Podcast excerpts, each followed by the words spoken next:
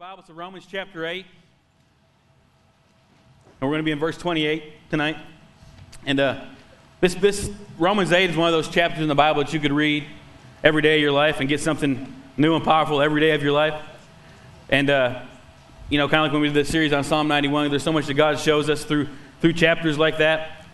But these three verses right here, it's a promise that we always like to cross-stitch on a pillow or something. No, it's one of those frilly verses, but a lot of times we do that when we don't recognize the absolute power and the absolute freedom that there is in what God's trying to tell us tonight.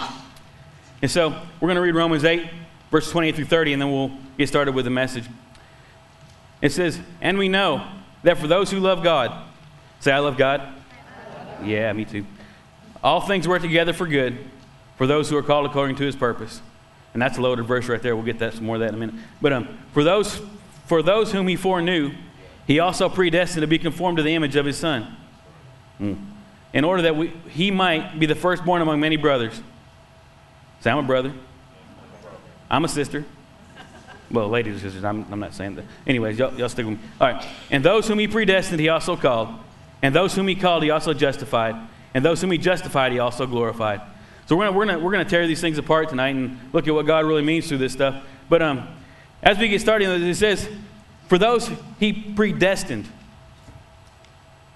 he also called. And so here's the thing. We got to realize that there's some bad theology that goes around sometimes that says that it's called predestination. And it says that God has predestined everybody already to whatever path they're going to go through life. They're already set up. There's already a path set for them. And so he already knows who's going to heaven. He already knows who's going to hell. And why should we bother trying to change anything? Because God's already set this plan in motion. Now, if you ever hear that, just be nice to the person that tells you that, but politely tell them they're lying. Now, God does have a plan in place, and I do believe in predestination. But I believe that God has predestined everybody to go to heaven someday. God's already put your plan in place, and that process of predestination is set apart to bring you to a place of glory. That's what God's got set aside for you. God doesn't have wrath set aside for you. God doesn't have bad things set aside for you.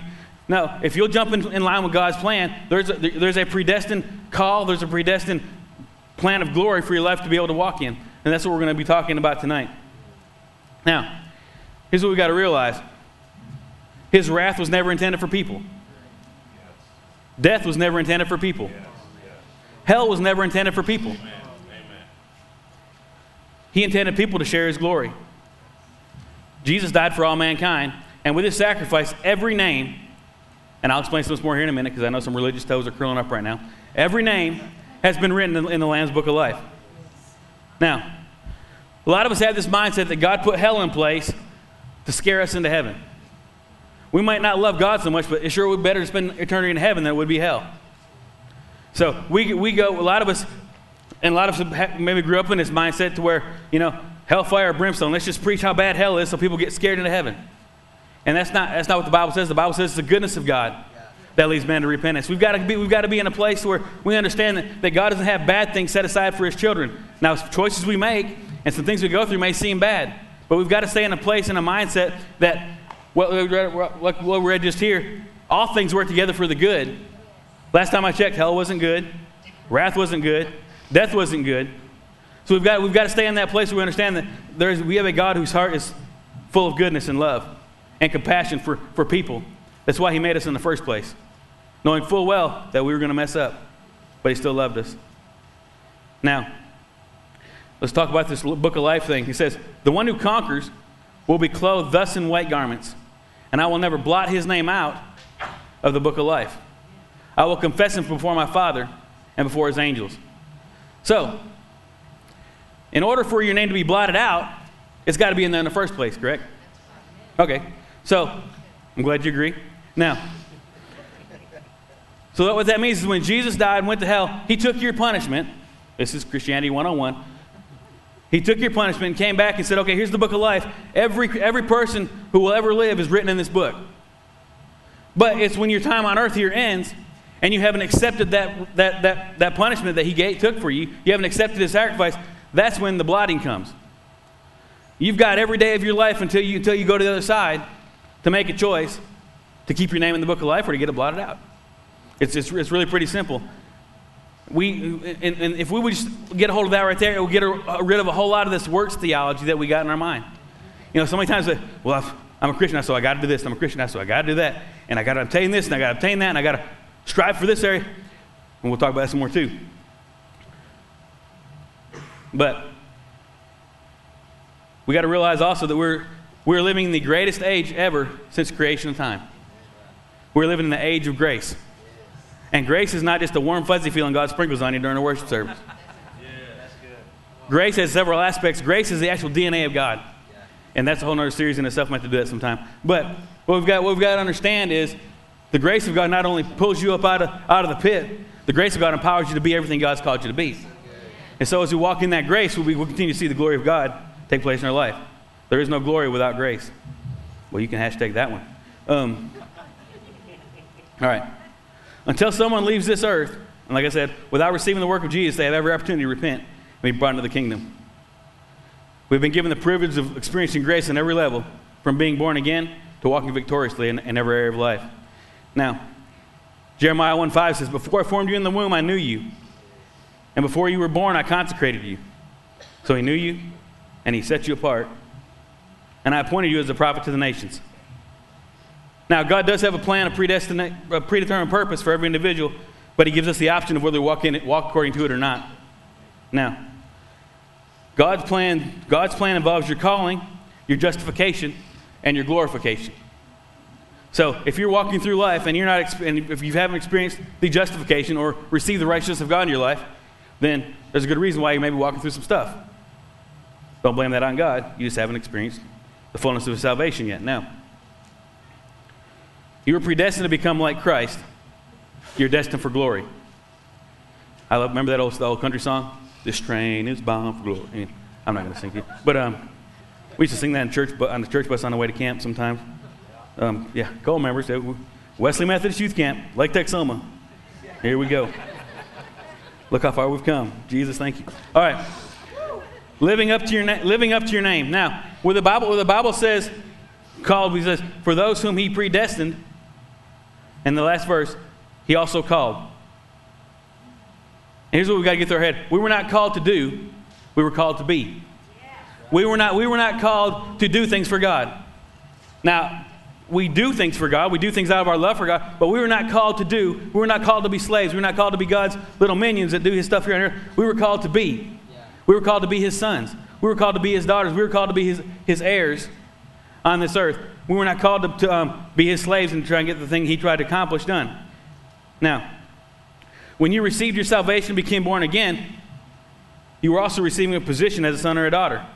And this is who you're meant to be, or called to be. See, called means to bear a name or a title. Sometimes we think, well, God called, he's got a job for me. No, call means, when God says he called you, it means God called you who you really were, which is my son or my daughter.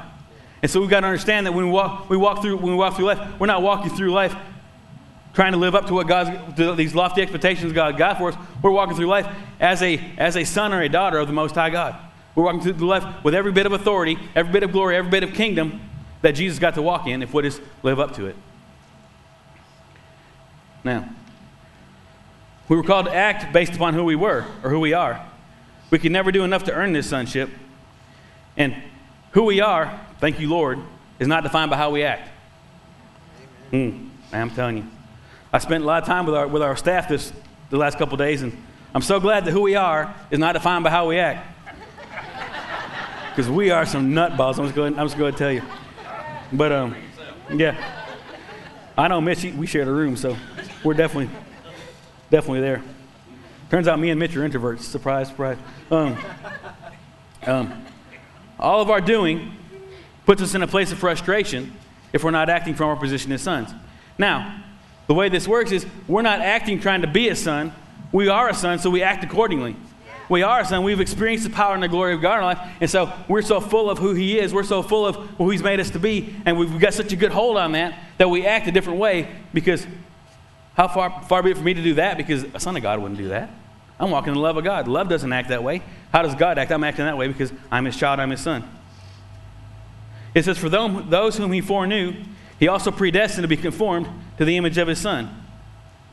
Foreknew So he knew before you ever created that that you were going to look like his kid, in order that he might be the firstborn among many brothers. I love this. It goes back to the example of Jesus, being baptized in the Jordan. When Jesus was baptized in Jordan, and God said, "This is my beloved son in whom I'm well pleased," he had never done a miracle. He had never seen any great thing happen at his hand. All he did was get in trouble for being at the temple too long. So, God was well pleased with him before he ever did any great, mighty work on this earth. God is well pleased with you before you ever step out and do any great or amazing thing that in your eyes is great or amazing. God is deeply, overwhelmingly in love with you, so much so that in spite of all the sin and all the junk that we may carry along with us sometimes, he still sees your destination. He still sees you destined for glory. He still has that picture of you in his mind. And so if we get along with the mind of God, we'll begin to see ourselves that way. Now, we were made in his image before we were ever given any assignment. Your calling is to be his child above all else. And I love that we have some friends that were missionaries in Thailand for a little while, and this is before we knew Lana. This is a different couple of friends. They've since come home. But their slogan was, their phrase was for the ministry, to know him and make him known. See, we a lot of times think, well, my number one duty as a Christian is to make other Christians. No. Your number one duty, and that's a bad word right there already, your number one thing as a Christian is to be a son of God. Your number one job as a Christian is to be in a relationship with God the Father Almighty. Your number one position as a Christian is to receive his Spirit and walk accordingly. We can't bring other people into the kingdom if we're not that way. Right. So as good as it sounds to say, my number one job as a Christian is to do this or that, your number one job as a Christian is to be a son or a daughter in a relationship with the Father. That's who you're supposed to be. Let's prove this out a little bit. Genesis 1, 27 through 28. It says, "So God created man in his own image. In the image of God he created them." That'll change any depressed state right there. Now, male and female he created them, and God blessed them, right? And then he said to them, "Be fruitful and multiply, fill the earth and subdue it." So in other words, he was about blessing people before he ever had people doing anything. "Had dominion over the fish of the sea and over the birds of the heavens and over every living thing that moves along the ground." So, God calls us to be, but he blesses and graces us to do. So how can we expect to be who God's called us to be if we don't allow him to bless us and grace us? And if God's got things for us to do, then we should not try to do them just to do them. We should try to do them as a son or a child of God who's anointed and filled with the power of God. So he calls us to be, and then he graces us to do. Man was God's prized creation.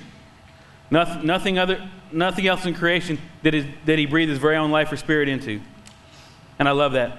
Of all the creation, all the great things he made, of all the animals, of all creation, there's only one being that he saw fit to breathe life into. And that was you and me. He loved us so much, he put his very spirit on the inside of us. That very Zoe life that he lived in and walked in, he breathed into our nostrils so that he could have a relationship with people just like himself. Now, you're God's prize. Say it, I'm God's prize. I'm his favorite kid. No, that was for me. No, I'm sorry. No. No, you are God's favorite kid, and you should tell yourself that every day. Now, when Adam and Eve fell, their job didn't change. Their roles didn't change. The thing that God had blessed them to do didn't change. They just had to do it outside of the glory of God. And how many times do us as believers, we get saved, and we get on fire for God, and we begin to kind of go the other way, and we begin to lose track of our relationship, and we're still trying to do what God set aside for us to do, what we know we're supposed to do as a believer. We're trying to do things, but we're trying to do them outside of the glory, outside of the anointing, outside of the power he's got set aside for us. Same thing happened with Adam and Eve. They tried to start doing and being what God called them to be. They had to without the power of God. And here's the beautiful thing about them getting kicked out of the garden. You say, how is that beautiful? Well, let me show you. Sin cannot stand, and sinful things cannot stand or live in the presence of God. For our own safety and our own benefit, God had to separate himself. As bad as it hurt him, as bad as it pained him to pull himself away from us, he said, they'll die if they come in my presence. They can't walk in my presence and live. So because I love them so much, I'm going to put them over here for a little bit, and I've got a plan started that's going to bring glory back into their life. We've got to get in a place where recognize, so that's this verse in Romans 8, bears true even then, before we ever came to be, that all things are working together for good. Even though they were kicked out of the garden, even though things were bad, even though their mess had messed them up, God is working that together for good. I would rather them live like this for a little while and not die and be eternally condemned because they died without me. I'll let them live like this for a little while. I'll separate myself, and I'll make a way, another way, for them to come back into my presence. That's a good God, even though it sounded like he was so harsh and wrathful. So, God was living up to this scripture as well. Romans 11:29 says, "For the gifts and callings of God are irrevocable." Now go back to Jeremiah 1:5. It said, "Before I formed you in the womb, I knew you, and I called you and appointed you to be a prophet to the nations." So before you were born, God had already spoken over who you were going to be. Before he put you into a bodily form, God already knew who you were going to be, and God already spoken you into existence. So because he spoke it, he's not going back on his word. So as bad and horrible, and whatever you've walked through in life, as bad as some of these things may have been, as much trouble as you may have gotten in, as much junk as you may have walked through, that doesn't change what God spoke before the beginning of time about you. He goes, I got glory planned for them. And he said that before time began. I've got glory planned for them. And just because they're going to walk a messed up path for a little while doesn't mean they're not going to come back around. I don't have glory set aside for them over here. We've got to continue to walk forward and allow God to be who he's called us to be. Now, even though we have severely tarnished our good name or his good name, he's never disowned us. He's always found a way to get back into his presence. His predestined call upon us never changed, but a path had to be made for us to get back to him. And here's that path. Indeed, under the law, almost everything is purified with blood. And without the shedding of blood, there's no forgiveness of sins.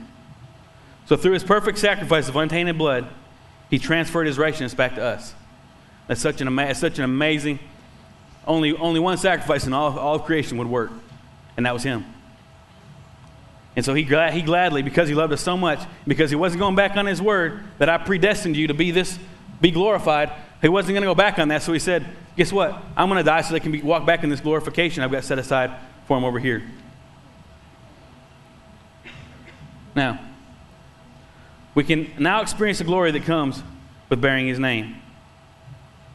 And the only solution for sin, was for sin to be taken out of the picture, and so his blood did that for us. Now here's the fun part. We're destined for glory. Now, this word glorify, according to Bible Gateway, and I know it's good because I like it. All right, now. Glorify, and this is what God said he's going to do for you. It means to praise. See, we praise God, but God wants to praise us. If we'll accept God's praise upon our life, that he's speaking over us, we'll come to another level. Extol, magnify, celebrate. He wants to honor you. He wants to do honor to you. He holds you in honor. He wants to make you glorious, adorned with luster, clothed with splendor. That's awesome. To impart glory to something, render it excellent. You know, God sees you as excellent. God don't make a mistake. From the very time he created you and spoke to you into existence, like the Bible said, he saw that it was good. He sees you as excellent. To make renowned, he's going to make you famous.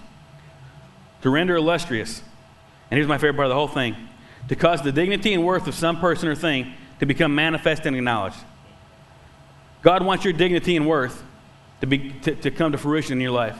He wants you to realize that just because, excuse me, just because you were this way or that way, just because you walked through this, he said, that's okay, my blood covers that. I'm going to cause your dignity to come to fruition.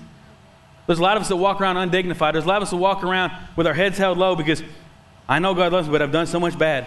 No, God wants to restore dignity to your life. God wants you to walk with your chin up, with your head held high, to know who you are in him, and walk around with the confidence that people who saw you just yesterday go, who you been talking to? You say, Jesus. That's who I've been talking to. All right. Glory is set aside for those who receive his righteousness and his name. Let's wrap this last verse up. It says, and those whom he predestined, he also called. And those who he called, he also justified. So right there, his calling. He took you and made you and justified you until your calling's back in effect now. And those whom he justified, he also glorified. So we've come full circle. Man was created for glory and called a son of God. But sin took us out of his glory. God refused to not recognize that call that he put upon your life. I love that where the Bible says, his word does not return to him void. So that word he spoke even about you before the foundation time, before you were formed in your mother's womb, that word he spoke about you is not going to return to him void. You jump into the plan he's got for you. You jump into the glory he's got for you. And you'll begin to see all these things begin to work together for good. Why? Because his word doesn't return to him void. He spoke you into being. He knows your name. And he calls you his child, his son. That word's not going to come back to him void. He wants you to walk in that word and that power that he spoke over you. He personally transferred his righteousness back to us through justification. We're now recipients of and carriers of his glory once again. And here's where some more religion falls in there. The Bible says in Isaiah that God's not going to share his glory with anybody else. Well, guess what? He doesn't consider you anybody else. You're him. You're part of him. He considers you one with him. When you're born again, his spirit recreates you. His spirit lives in you. God doesn't see a difference. God sees you as his very own. So when he says he's not sharing the glory with another, he's not talking about you. You're his. You're his very own child. You're the fruit of his loins, whatever you want to say. He loves you. Now, Revelation, and this is some proof of that. Revelation 21, 23 and 24 says, "And the city had no need for sun or the moon to shine on it." I love that. "For the glory of God gives it light, and its lamp is the Lamb. By its light the nations will walk, and the kings of the earth," guess who that is? There you go. "Will bring their glory into it." So for a long time I had this visual that, we're always walking around in the glory of God in heaven, and yes we are, but say now, we walk in with it. Like we talked about in the last couple weeks, God's not coming back for a broken down, dying, defeated church. He's coming back for a glorious bride, a glorious church to walk in. And we walk into the gates of heaven, we're bringing glory with us. Yes. Not that it's not already there, because God's there. But how much brighter does it get when we walk around? But there's no sun or moon. Why? Because God has put his glory on us. We're walking around as his glory, showing his glory to wherever we go and whatever we see. This is who we're destined to be. And this is what God had planned for man from the beginning. From the very beginning, and this is one of the little rules or in my mind that I go by to, what does God want for me now? Well, God, how did God establish in the beginning? Well, man was clothed with the glory of God. What's God doing? He's redeeming all things, bringing back the way he had it in the beginning. So what's God got to set aside for me now? To be clothed in the glory of God. That's what God's got to set aside for us. He's restoring all things. He's recreating. He's making all things new, back the way he originally intended. So we get to walk in the glory of God, covered with the glory of God, carriers of the glory of God, wherever we go and whatever we do. So here's what God's telling us tonight. He's saying, stick with me. He goes, I know you've walked through some junk. I know there's some stuff trying to hang on you. I know there's some stuff that you're dealing with and stuff that you're battling. I know there's bad things that happen in this life. But stick with me, because I've got glory waiting over here. Stick with what I've got for you. Stick with the plan. Stick with what I've spoken over you. You say, well, I don't know what God's spoken over me. Well, read the Bible. Step one. And then you can do this thing called asking. And they'll say, hey, guess what? Here's what I'm speaking over you. He'll tell you right, spirit to spirit, what he thinks about you.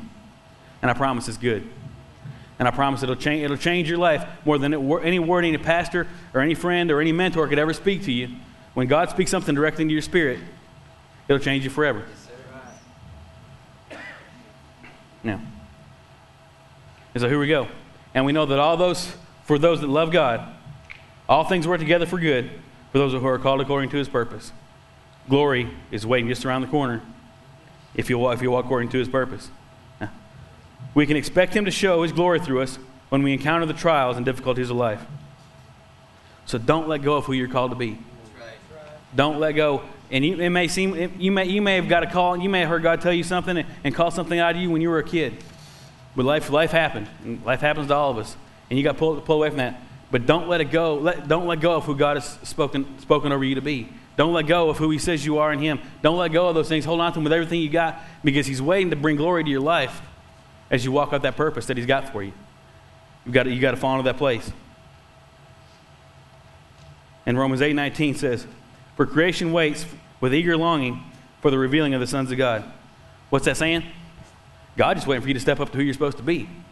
The world's waiting for you to step up and be who you're supposed to be. They need to see the glory of God. They need to encounter the glory of God. The creation is waiting for you to be revealed. And the way you get revealed is by God putting his glory upon your life so people can see it. Jesus said, if I'm lifted up, I'll draw men unto myself. Well, begin to lift up Jesus. Begin to glorify Jesus, and God, he's going to share some of that glory with you. And you're going to begin to walk in it, and God's going to begin to show you just who you are in him. So if y'all would stand with me if worship team wants to come.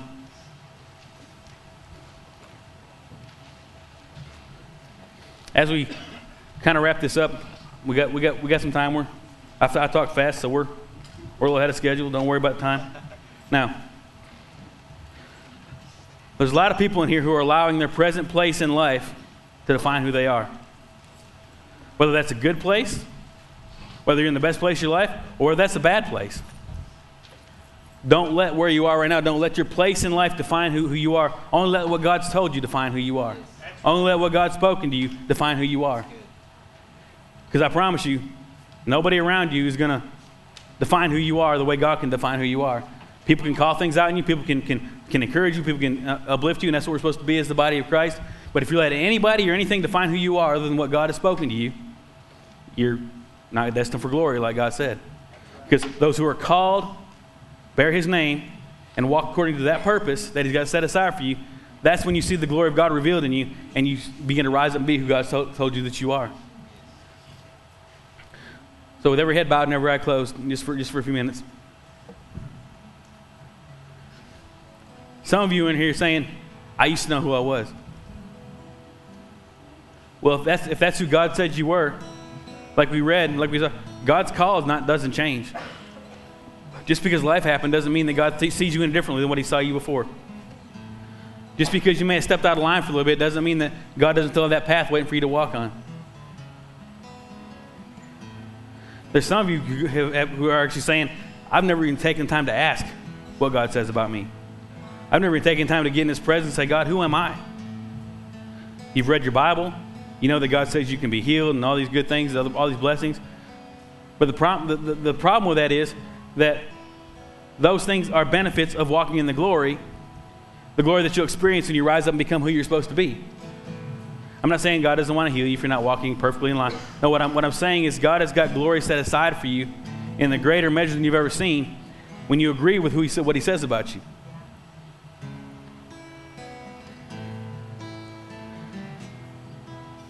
So we're going to open up the altar for just a few minutes, and y'all can just come kneel down here at the altar. And this is a time for you and God. This is a time for you to say, God, this is what you said about me years ago, and I need to get back in line with what you said about me. This is a time for you to say, God, I've never asked you, I've never given you the time, or I've never given you the consideration or a moment to even tell me who I am. I want to know who I am. This is for those of you that have allowed a trial or hardship to slow you down from walking in the glory that God's got set aside for you. And see, what that's all about, those he justified, he also glorified. That doesn't mean someday in heaven. That means there's glory. As soon as you receive Jesus as your Lord and Savior, the Holy Spirit comes in you and you begin to walk in glory. Now the problem is we think our salvation experience stops at being born again. We should value our salvation more now than we did the first day we had it, because we've learned that much more about it all along the way. We've experienced his goodness all along the way. So let's get to that place tonight. We're going to let them worship for just a little bit. And y'all just come to the altar. Allow God to speak into your life. Allow the Holy Spirit to minister to you. He's got so many good things that he wants to say.